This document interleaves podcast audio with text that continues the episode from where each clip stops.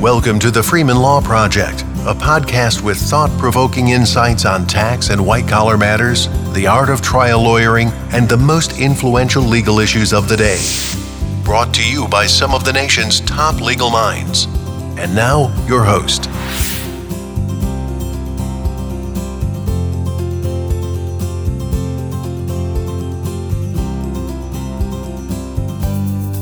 Well, hello and welcome to another episode of the Freeman Law Project. I'm your host, Jason Freeman. Along with me again today is Matthew Roberts. Matt, thanks for joining us. Jason, great to be here. As many of you know, Matt and I bring a weekly installment, which we refer to as the Tax Court in Brief. We go through and summarize the past week's tax court opinions, at least the substantive opinions that the tax court releases there were quite a few of them this week. We're going to boil it down to those that are the most relevant and the most need to know. Matt, I'm going to go ahead and get started with one that continues a theme that we've been seeing for weeks on end. It's another charitable contribution case involving conservation easements. Now, as many of you know, conservation easements have been one of the top enforcement priorities for the IRS for you know, years now. We're seeing a lot of these cases that are making their way up to the tax court and and other courts.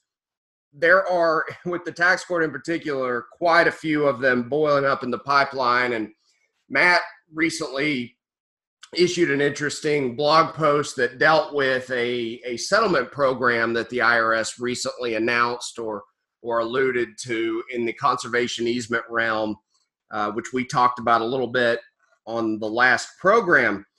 This case that we're dealing with from this past week is is titled or captioned Inglewood Place LLC, and the the opinion is from Judge Lauber. There were several, I, I want to say four of the carbon copy opinions issued by this on the same day by the same judge with the same basic facts, same basic law, same basic rationale, literally carbon copy opinions, virtually just changing the name of the taxpayer or LLC in the tax matters partner on these cases. So I'm going to hit one. If you see one, you saw them all. Th- this case involved Inglewood donating a conservation easement that covered about 130 acres of a tract of Georgia land. Now, it was contributed to a qualified organization, which is a key component or requirement under the statute to entitle the taxpayer to a deduction. And the deed recited that the conservation purposes and that it would generally prohibit commercial or residential development, though it did leave some rights to Inglewood to conduct commercial agriculture and timber harvesting activities within the conserved area. Now, there's an important important element of the deed and this kind of boils down to the issue in the case the, the deed recognized the possibility that the easement might at some point in the future be extinguished, particularly following a judicial extinguishment. Now, this is important because the law here to allow a taxpayer to obtain a deduction generally requires, and this is outside of the conservation easement context, it generally requires that a taxpayer seeking a charitable deduction have donated all of the interest or an entire interest in the property that's donated.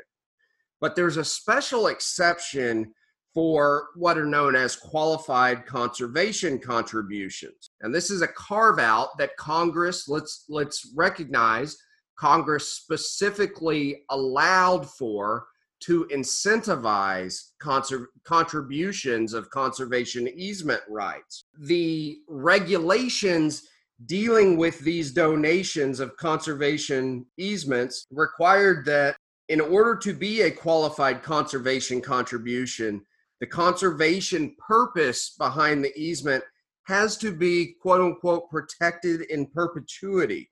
So, this is the perpetuity protection right that has has to be embedded or part and parcel of the uh, uh of the contribution. Now, the regulations also recognize that it may not be realistic to have such a requirement where there are things outside of the taxpayers or the donee organizations control that may result in a you know in relinquishment or extinguishment of the conservation easement.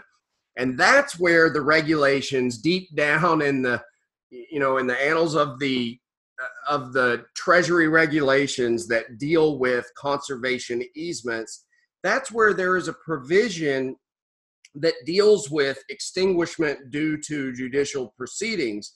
And importantly that carries some language requiring to the T that in that instance, the charitable donee, following a forced judicial sale, has to receive their proportionate share of the proceeds and then be required to use those proceeds in a manner consistent with the original gift. And so, again, they've got to receive their proportionate share of the fair market value of uh, of the easement or the property interest at the time that the judicial sale is is for, forced and and happens. Well going back to the actual deeds in this case and and the same deed again in all of the cases that were issued this past week that the same language was set out in each of the each of the respective deeds but the deed here follows provides that after a judicial extinguishment, the the proceeds paragraph of the deed would control what is what the grantee organization is entitled to from those from those future proceeds. And it, it curiously provides here that they would basically be entitled to their share of the fair market value of the unencumbered conservation easement minus and this is a parenthetical that really that really dooms their entire case minus any increase in the value after the date that the easement was granted that is attributable to improvements. So for example improvements that may be made by inglewood or the or the grantor. And so ultimately here the tax court finds that because of this language, because of this scaling back of what the donee organization would be entitled to, it runs afoul of the protected and perpetuity provision of the conservation easement regulations that are set out by the US Treasury Department and, and the IRS. And so, therefore, the deduction fails and what follows is penalties and and whatnot. But ultimately the the conservation easement deduction fails. And like dominoes the the court churned out several additional opinions that just knocked over these charitable deductions that were taken by taxpayers. And so matt it's you know you and i are seeing this in practice seeing the irs you know really pushing back in this area Uh, you know, at, at some point, in some cases, they, they push back too far. It's kind of the the knee jerk reaction, and, and at some point, the pushback hits into you know territory where perhaps they shouldn't be you know shouldn't be pushing back. But right now, you know, this is what we're seeing: the IRS challenging these across the board, and here of late, at least, they have certainly had some success in the tax court what we are seeing, you know, with that success is the cases have virtually all been about technical requirements under the regs and language in deeds and whether or not these are satisfied, not so much questions of appraisals with respect to the you know the valuation of the deductions. And at least with what we're seeing that that appears to be kind of the continuing trend from these tax court cases addressing this and, and Jason, I'll, I'll just add, I think the government's message is, is getting out, uh, the message that they, they at least want to, to kind of start getting out there. I've actually been on calls with people that have asked me, well, are, are cons- can we even do conservation easements and take deductions for it? And the answer, of course, is yes. There, those are permissible. There's a specific code and there are regs that allow you to do it, provided that you meet all these technicalities, et cetera, that the government is going after. Um, it makes it interesting because these are even more opinions that the government's probably going to use to kind of push taxpayers who have pending cases in the tax court to fall under this new uh, settlement program that, that the government has said they will only keep open for a limited amount of time. Um, I think it just makes it that much more important um, for those taxpayers that do receive these settlement letters or potential settlement letters and it may have the option to do it to really get a, a thorough scrub by by tax professional to make sure these technicalities have been met where are the weaknesses where are the strengths in your case to kind of figure out it you know is it worth it to, to sit there and go ahead and take the government's offer. Would you agree I absolutely agree. And Matt, you know, this is one of those very technical issues where, you know, as a as a taxpayer or as a professional, you know, that is that is involved, you've got to have a, you know, you've got to have an attorney with an eye that knows what they're doing in the conservation easement realm because these these regulations, I mean, as you can see, look, we're we're diving down in a you know 20 30 page opinion that is basically about one provision embedded in the regulations, you know, in this case, dealing with the perpetuity requirement. There are, uh, it's just a very, you know, it's it's a very nuanced area. Another point I would make here, I guess, is with these cases that are that are coming out, and, and they have been a a bad line of cases, which always set precedent or at least the appearance of precedent. It's interesting the way you know, I think a lot of listeners may not realize the way the government goes about strategically building its line of precedent. You know, as the government, you look at any given case and you recognize that this case, hey, this case has the potential to have ramifications across the entire system. And if I, as the government administrating these cases, if I pick and choose those those cases with the worst facts and line those cases up initially, to get that line of precedent going and kind of get that trend eh, or the wind at my back in these cases, I'll, I'll not only set helpful precedent that I can use to influence courts, you know, and decision makers in the future or taxpayers who are weighing their risks in in litigating, but I'll also have a general deterrent effect and an effect where you know word of these these cases gets out gets you know interpreted and and has an impact in in slowing down you know kind of this this cottage industry that they believe exists in this in this area. And uh you know not not speaking to these cases necessarily specifically but you know that is kind of the way the government goes about in any given context developing the the body of law behind it.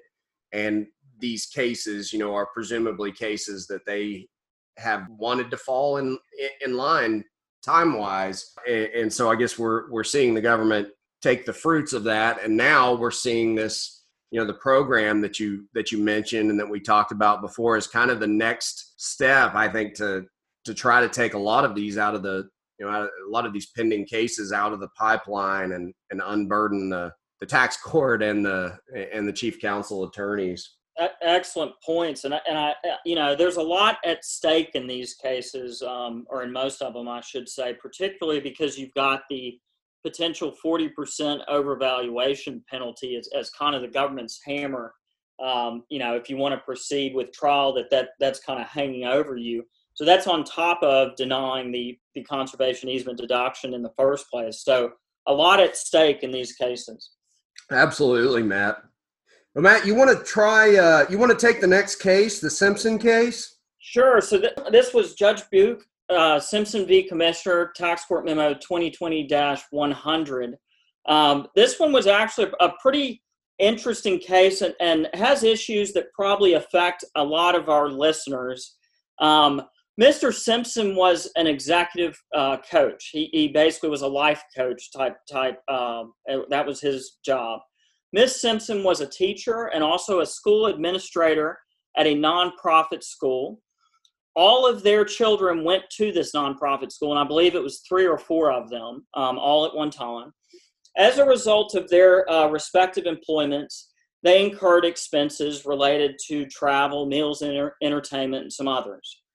Um, the Simpsons also owned two businesses. One was a C Corp, Simpson Executive Coaching, and the other one was, was called E-Business Advisory and Consultation Services, and that was characterized as a partnership for federal tax purposes. Um, Simpson Executive Coaching was kind of formed by uh, Mr. Simpson to, to help as kind of a side business in his life coaching uh, uh, trader business that he was he was doing.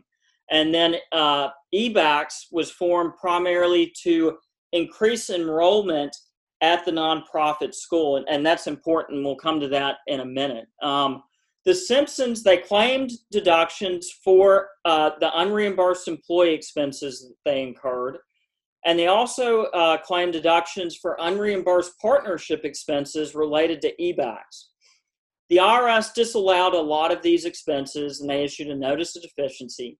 Uh, the Simpsons timely filed a petition with the tax court, and the IRS, in an amended answer, actually asserted uh, new issues. Uh, they raised new matters, increasing the deficiency uh, beyond what was originally asserted in the in the original notice of deficiency that was issued to the taxpayers.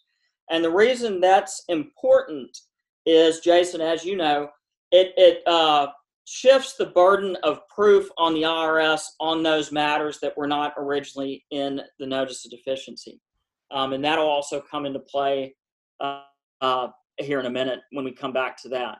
You so, mean it creates a, a fair playing field?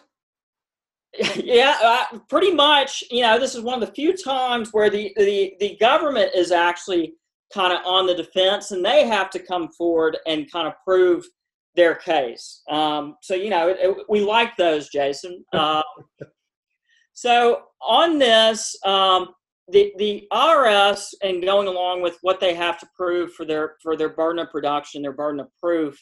Um, in this case, they had to show that either uh, the Simpsons were not ent- uh, entitled to the deductions as a matter of law, essentially, um, or that they didn't properly substantiate the deduction. So even though the burden of proof is on the IRS, they can still meet that burden of proof by pointing to the fact that the taxpayer doesn't have any type of uh, sufficient evidence to prove the expenses for which they're trying to claim.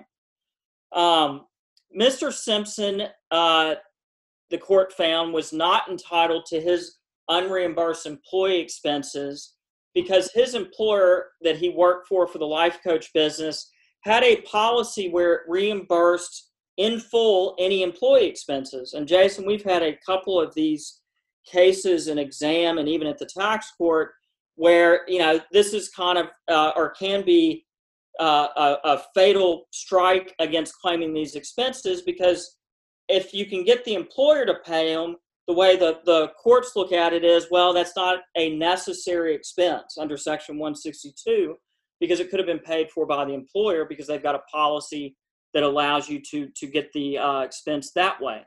So he ends up losing on that matter on on Miss Simpson and her uh, claim for deductions. Um, she ended up getting a partial win mainly because of the burden of proof on the IRS on these additional matters that they asserted in the answer. Um, she did lose on some of the others because again she, she didn't have any substantiation other than just her vague testimony that well i incurred i think around this much in travel expenses uh, or whatever it was in this opinion so uh, at least a partial win in getting some of those deductions. Um, one of the interesting things with the unreimbursed partnership expenses, uh, and this related to EBAC, um, a lot of these were travel expenses, uh, meals entertainment, and some other stuff related to the Simpsons traveling um, on behalf of the school and and and like um, sporting events for their for their kids. And what their theory for the deduction was was well, we're we're hoping to increase the enrollment of the nonprofit school And one day we intend to take over and buy out this nonprofit school, and and it'll be for profit in the future, and we'll end up making some money on it. And Jason, as you can probably guess, uh, you know that did not persuade the court. Um, and in fact, there there there's some other cases where similar arguments have been made, and it's pretty specific that no, it has to be that you're engaged in a trade or business, and it, it can't have any ancillary effects uh, towards a nonprofit. Um, you're not going to be able to get the deductions for that. So they ended up losing on those deductions as well. Mm. The uh, you know the, the concept of a trader business is one of those interesting concepts that you know the the phrase appears throughout the code maybe 150 plus times the internal revenue code itself never actually defined. And so it's one of those that's been developed through the case law but it's it's one of the requirements here. It kind of gets to the heart of the issue you're you're talking about is well were these incurred you know were they incurred as part of a trader business was it specifically the taxpayers trader business and uh, you know, it was interesting here. I noticed the court looked to Tenth Circuit law interpreting the concept of a trader business. That that's not remarkable, I guess. That that's the Golsen rule that we has come up on the podcast multiple times um, because the case would be would be appealable to the Tenth Circuit.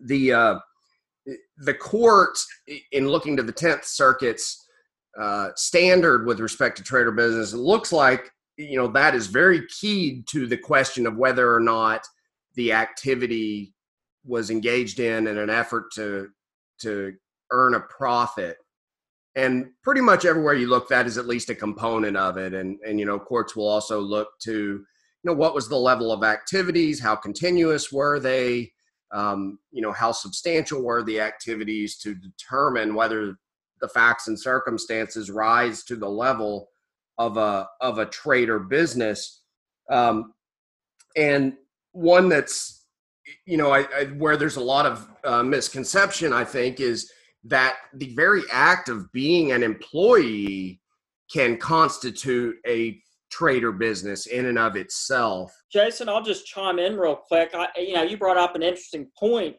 that this tax year was was 2014 and there's been some changes after that to where the taxpayers wouldn't be entitled to the deductions in, in, under the code at least now and i think that goes until 2025 uh, and what i'm ta- or referring to is miscellaneous itemized deductions the taxpayer can no longer claim those and i believe recently you you had some commentary or a, a publication on that is that right you know, actually, I did. Matt in in Forbes had had authored a an opinion piece dealing with what are known as miscellaneous itemized deductions. So they were actually, you know, that and for, for anybody listening who doesn't know what the heck that means, you know, the, the paradigm example, Matt, is an employee's unreimbursed expenses.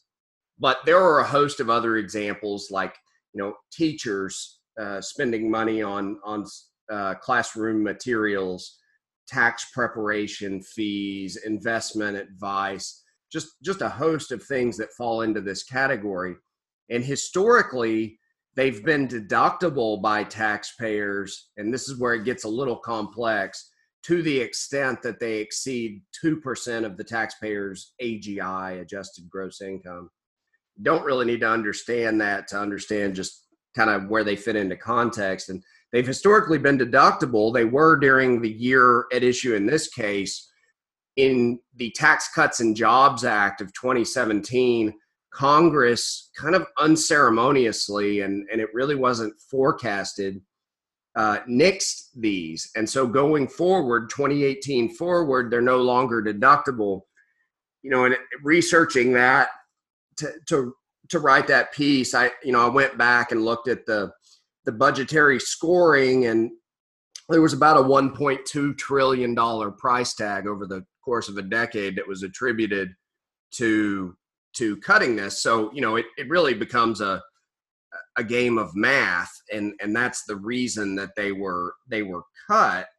Um, but you know, the the point of that article was really to make the point, I guess, that Congress enacted the CARES Act back in in late March, and and several acts since, and and the theme behind the CARES Act, you know, PPP with the Paycheck Protection Program was certainly part of it, and and part of the theme insofar as tax amendments go was to was to infuse cash into the pockets of of taxpayers and employers in order to you know allow employees to to continue on and to put employers into a position where they could they had liquid cash to actually continue their workforces in place. And so like some of the changes you saw were uh, liberalizing the ability to go back and and take net operating losses against income or lessening the restrictions on deducting business interest. You know and a, and a host of other changes in, in that sort of of that nature. And the point of the article in forbes was really you know i haven't heard anyone today anyone discussing the concept of well if if the idea there was to use the employer as a middleman to basically get funds down into the hands of employees why don't we why don't we go back and either retroactively or going forward bring back miscellaneous itemized deductions and take a a more direct approach one that's got a pretty big dollar you know price tag on it and get these funds into the hands of of employees through through that method. And Jason, these can be pretty significant deductions. I've had some clients, you know, fifty thousand, a hundred thousand dollars that's been on uh, Schedule A, of course, subject to that two percent limitation. But for the, for the listeners that don't know, you know, you can get uh, mileage on your vehicle if it's being used for company purposes. Uh, travel, I've had some traveling salespeople that were required to kind of pay their own travel in certain instances, and that started adding up. So it, it's definitely a it seems like a much needed deduction, especially during these times for employees that are are being kind of forced to incur on their dime the business's expense. You know, they're they're in a compromised situation because the, the job market is not great. So I, you know, I think many people will find themselves feeling leveraged, right? That they they are happy to have a job, and uh, you know you can certainly see situations where they may be willing to even incur greater costs than they would have just to keep that. It's one of those areas that to me. It, I think it resonates with a lot of people once you once you really understand the kind of the fairness of the basic deduction and uh, and and who it's targeted to. And you know that looking at the paradigm example, I mean that's you know it's it's it's generally helpful to employees. So it's it's a deduction that makes a lot of sense to me. Um, and you know this this case is one of those that you know probably tees up exactly the type of deduction you're generally you know the type of expenditure I guess you're typically talking about. Well, Matt, on to the next one. Yep. All right, so this this next case, Dodson v. Commissioner, Tax Court Memo 2020-106. This case involved a taxpayer who sought review under Section 6330 uh, for an IRS determination that the taxpayer was not eligible for an installment agreement. Now, this taxpayer had gone up the up the chain through IRS appeals, and didn't get didn't get what the taxpayer wanted. Now, part of what's issue at issue here was the information that was submitted to the appeals officer uh, through a form 433A. For those who are not familiar with it, that's that is essentially a financial statement that the IRS requires to analyze and determine whether the taxpayer qualifies for uh, you know a settlement alternative uh, alternative or collection alternative like an installment agreement and ultimately on appeal or or through the petition the case raises really raises the question of whether the settlement officer, the, the appeals officer, abused her discretion in reaching a determination that the taxpayer was not eligible for the installment agreement that he was he was seeking. And it's important you know we've talked about this a number of times it's a recurring theme. It's important to look through the right prism at the case and and and understand what is what is the standard of review here. And there's kind of two options when a case comes up through this procedural in this procedural posture. One is a de novo review a complete redo and everything's fair game and the arguments are fair game and that is an you know that's a standard of review that comes up where the taxpayer has made a legitimate argument with respect to the underlying liability itself in the collection due process hearing at the IRS appeals level. That's not the context we find ourselves in in this case. In, in this case, the substantive liability is not at issue. It's really just a question of is the taxpayer entitled to you know the collection alternative here or or more precisely did the IRS settlement officer abuse her discretion in coming to the conclusion that the taxpayer was was not entitled to the installment agreement and so under that standard of review it really boils down to was the agent's was the settlement officer's determination arbitrary capricious, or without a sound basis in factor law. If that sounds like a pretty IRS deferential standard to you, you heard it correct, and it is. And so it's a very difficult hurdle to overcome for for a taxpayer. This taxpayer, like many others, was not successful in in overcoming that that uh, hurdle. And ultimately, the tax court finds here that considering the taxpayer's financial position, you know, as reflected on that 433A in the financial statement information, the, the IRS agent did not did not abuse her discretion by following the IRS Internal Revenue Manual guidelines, refusing to deviate from those on any particular grounds you know, didn't buy the taxpayers arguments for why there might have been a, a requirement to deviate from those otherwise kind of standard uh, standard um, uh, procedures. And therefore the taxpayer just wasn't able to convince the court that there had been an abuse of discretion here and that he was entitled you know, to a to a redo or to an installment agreement. I think this case, you know, is like many others that we see in some ways run of the mill, but but also, you know, an important concept and, and an important kind of recurring type of case that we see make its way through the tax court. And one that I think for many taxpayers hits home, you know, especially in this day and age where many taxpayers are economically uh, you know economically struggling and find themselves uncertain of what the future holds it's one of those cases dealing with or or or underscoring the fact that there are there are collection alternatives out there. You do need to jump through all the hoops and take the steps to actually get those in place for many that means you need a professional to help guide you through those.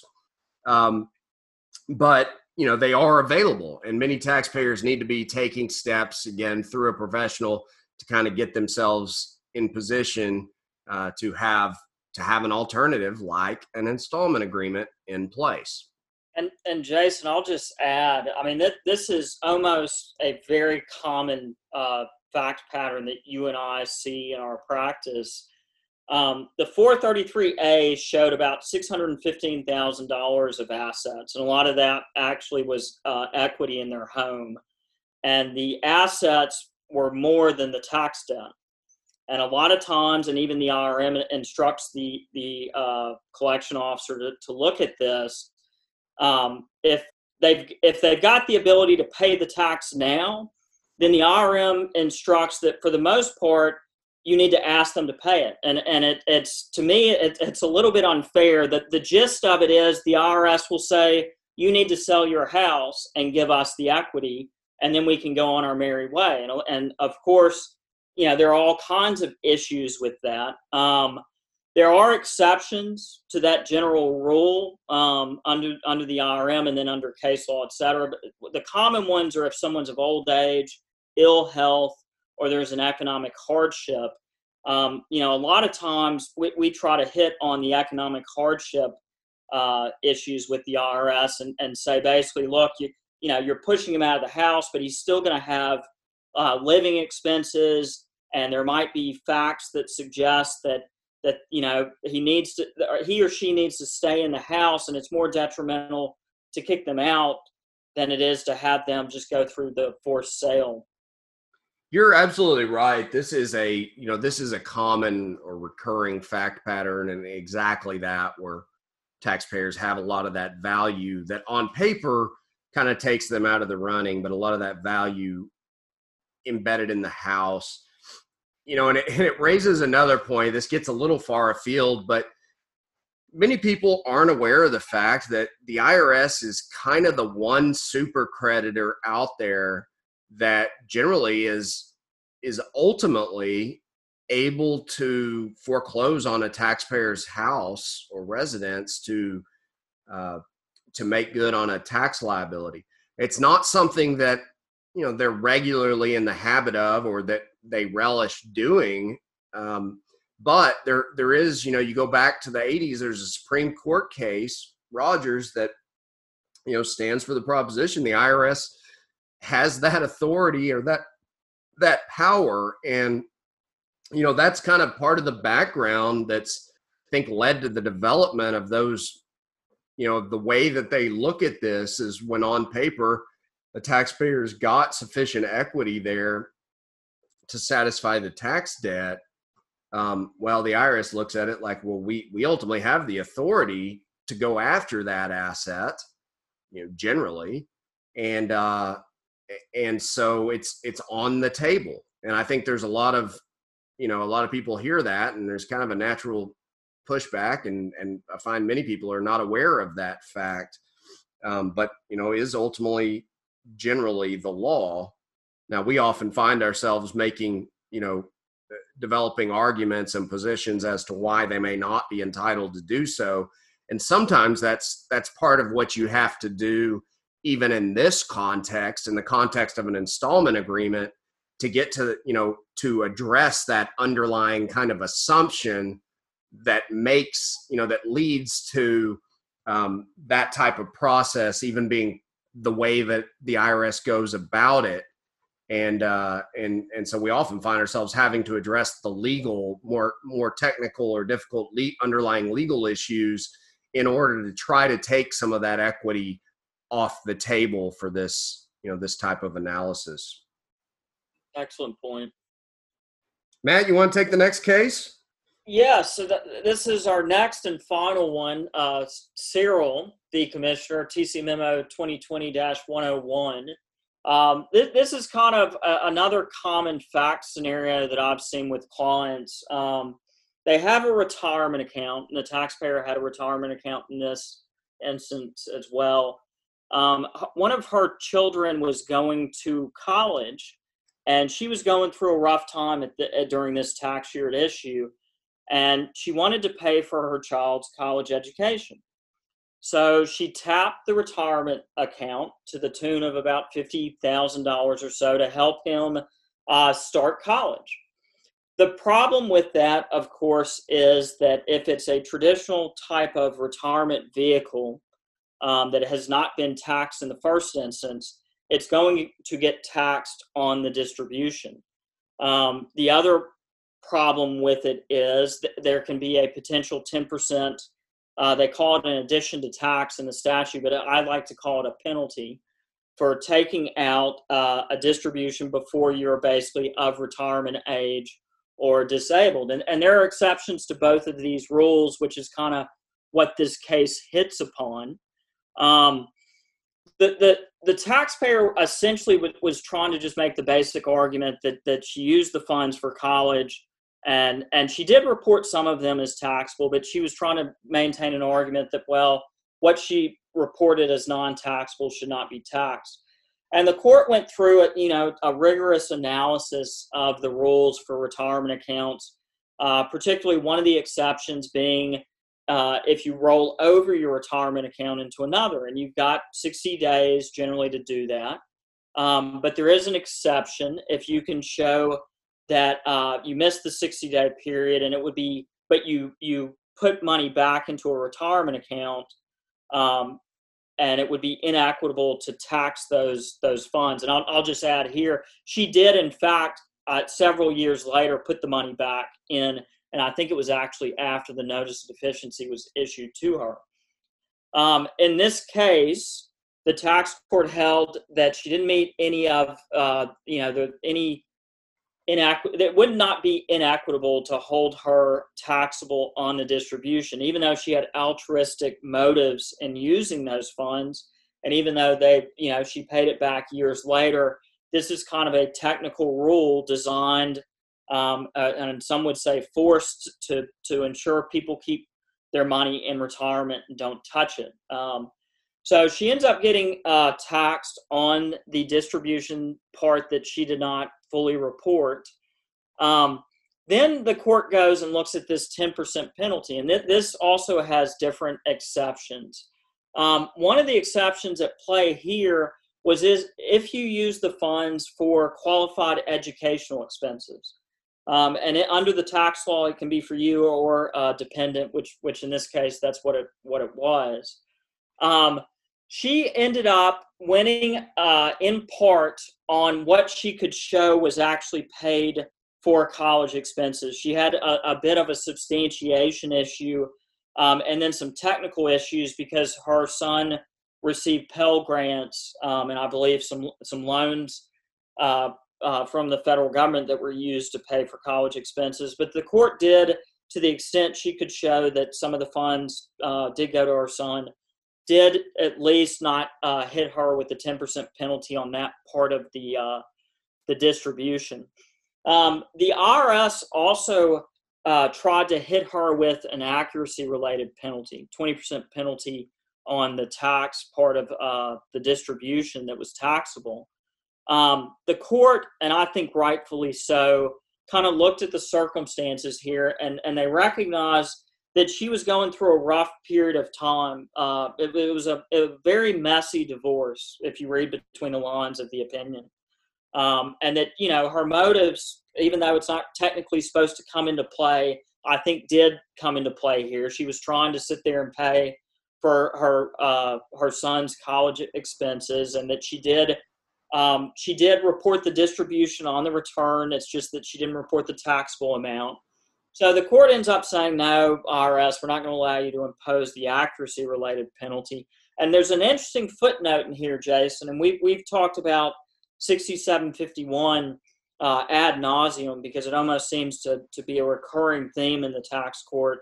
Um, and, and for those that aren't familiar, when the IRS imposes certain penalties, uh, they have to get written managerial approval of the penalty prior to communicating it to the taxpayer.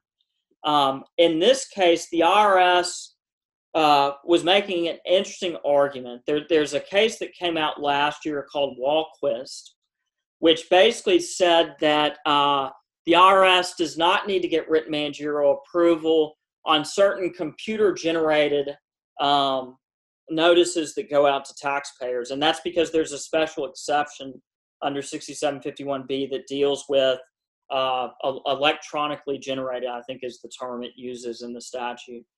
Um, the, in this case, the the uh, penalty or the first penalty notice that went to the taxpayer was under the IRS's AUR procedures, which are the automated under reporter procedures, um, which essentially look at what information has does the IRS have from uh, in this case, the retirement fund that made the distribution, they compare it to the tax return. Uh, in any event, the IRS was trying to say that uh, the the penalty communication for the accuracy related penalty uh, the IRS does not need to comply with 6751B because it's automatically generated, uh, and particularly because they were asserting a substantial understatement penalty, not negligence. Um, the court kind of punted on this issue and said, well, we're not going to find her uh, responsible for the penalty in the first place, so we're, we're not going to look at that issue. But it does kind of allow you to see uh, that the IRS probably will be making similar arguments uh, later on down the line. Interesting. Well, Matt, very interesting take and and insight. Anything else to add on these cases? I think that's it. Well, man, I want to thank you as always for for taking the time out and uh, and and providing your insights on this. We will. Looks like we've got a few interesting ones coming up here soon, and so I suspect there will be a few additional podcasts over the next next couple of weeks. Um, Want to thank everybody for joining us again today. Again, this is the Freeman Law Project. Matthew Roberts and Jason Freeman signing off. We hope you'll join us again next time.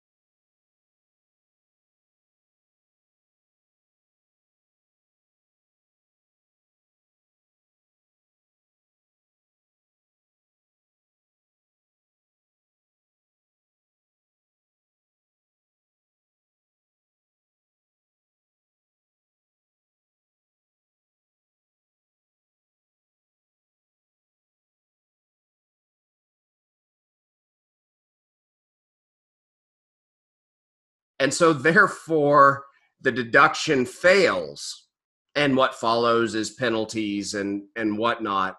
But ultimately, follow provides that after a judicial extinguishment, to have such a requirement where there are things outside of the taxpayers or the donee organizations control that and this is outside of the conservation easement context it generally requires that a taxpayer seeking a charitable deduction have donated all of the interest or an entire interest in the property that's donated.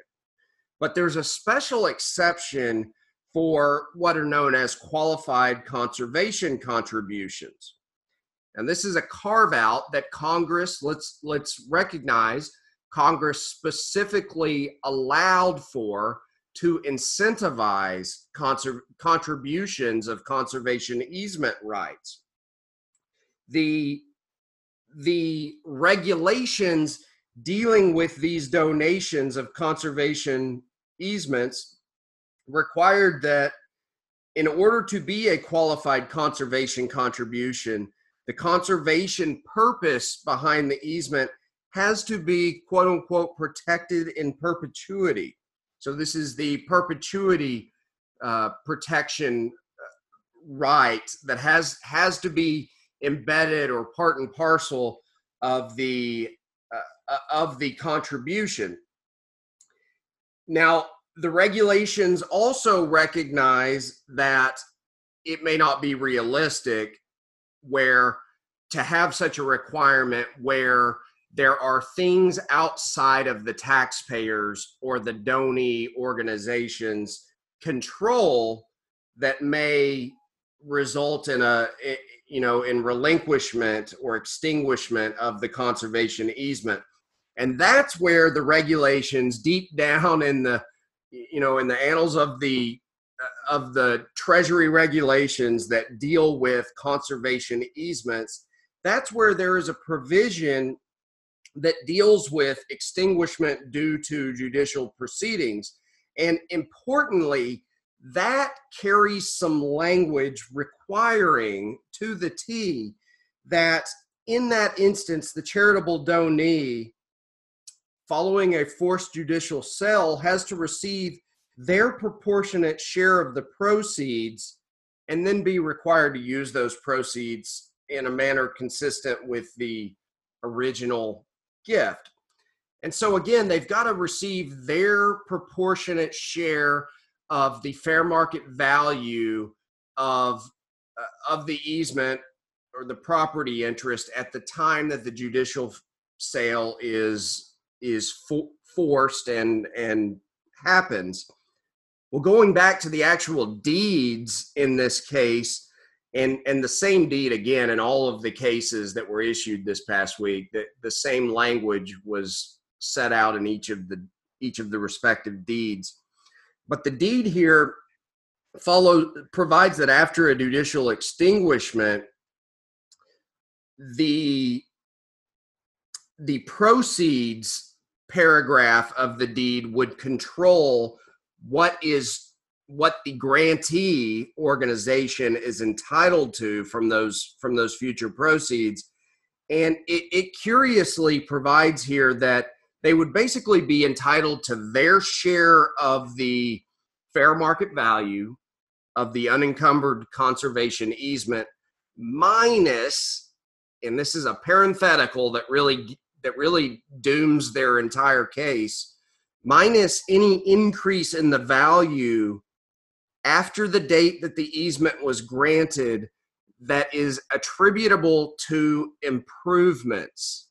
So for example improvements that may be made by Inglewood uh, or the or the grantor. And so ultimately here the tax court finds that because of this language, because of this scaling back of what the donee organization would be entitled to, it runs afoul of the protected and perpetuity provision of the conservation easement regulations that are set out by the US Treasury Department and, and the IRS.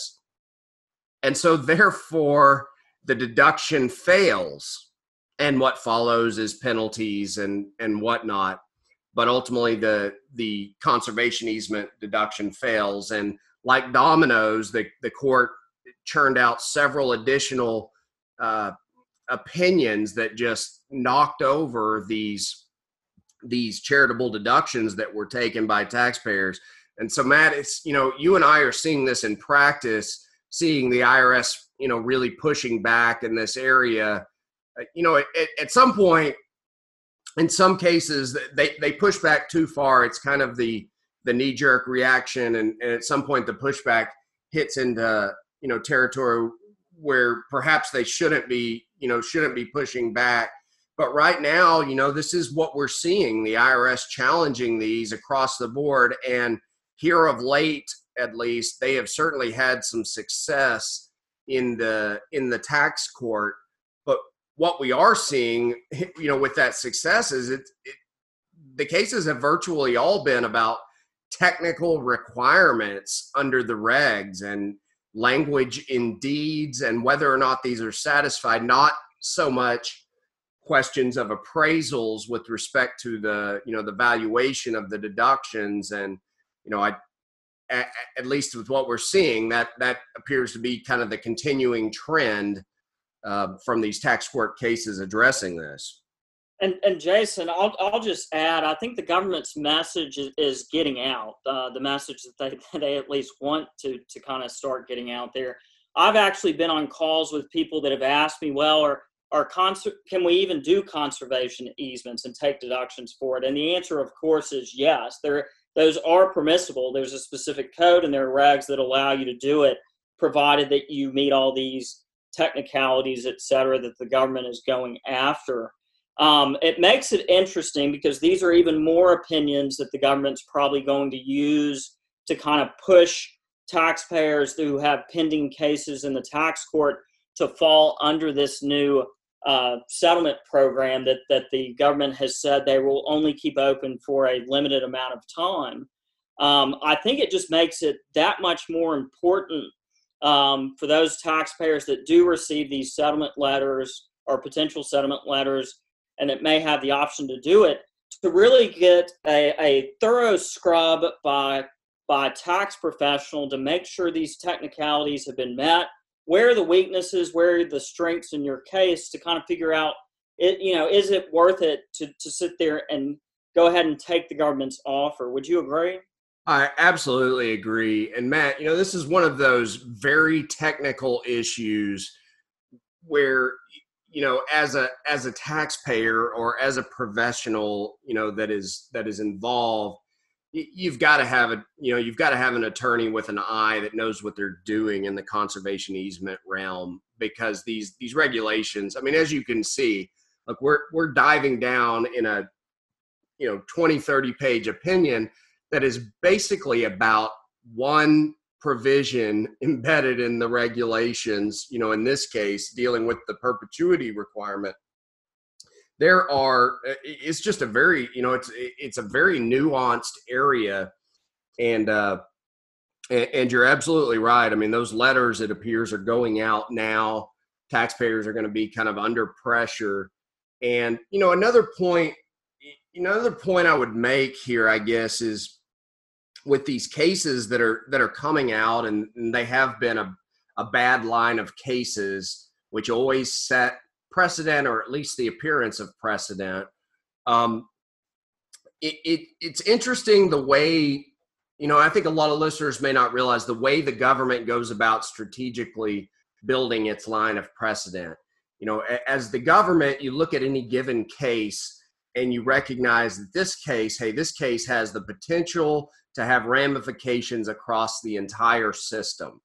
And if I, as the government administrating these cases, if I pick and choose those those cases with the worst facts and line those cases up initially to get that line of precedent going and kind of get that trend eh, or the wind at my back in these cases, I'll, I'll not only set helpful precedent that I can use to influence courts you know and decision makers in the future or taxpayers who are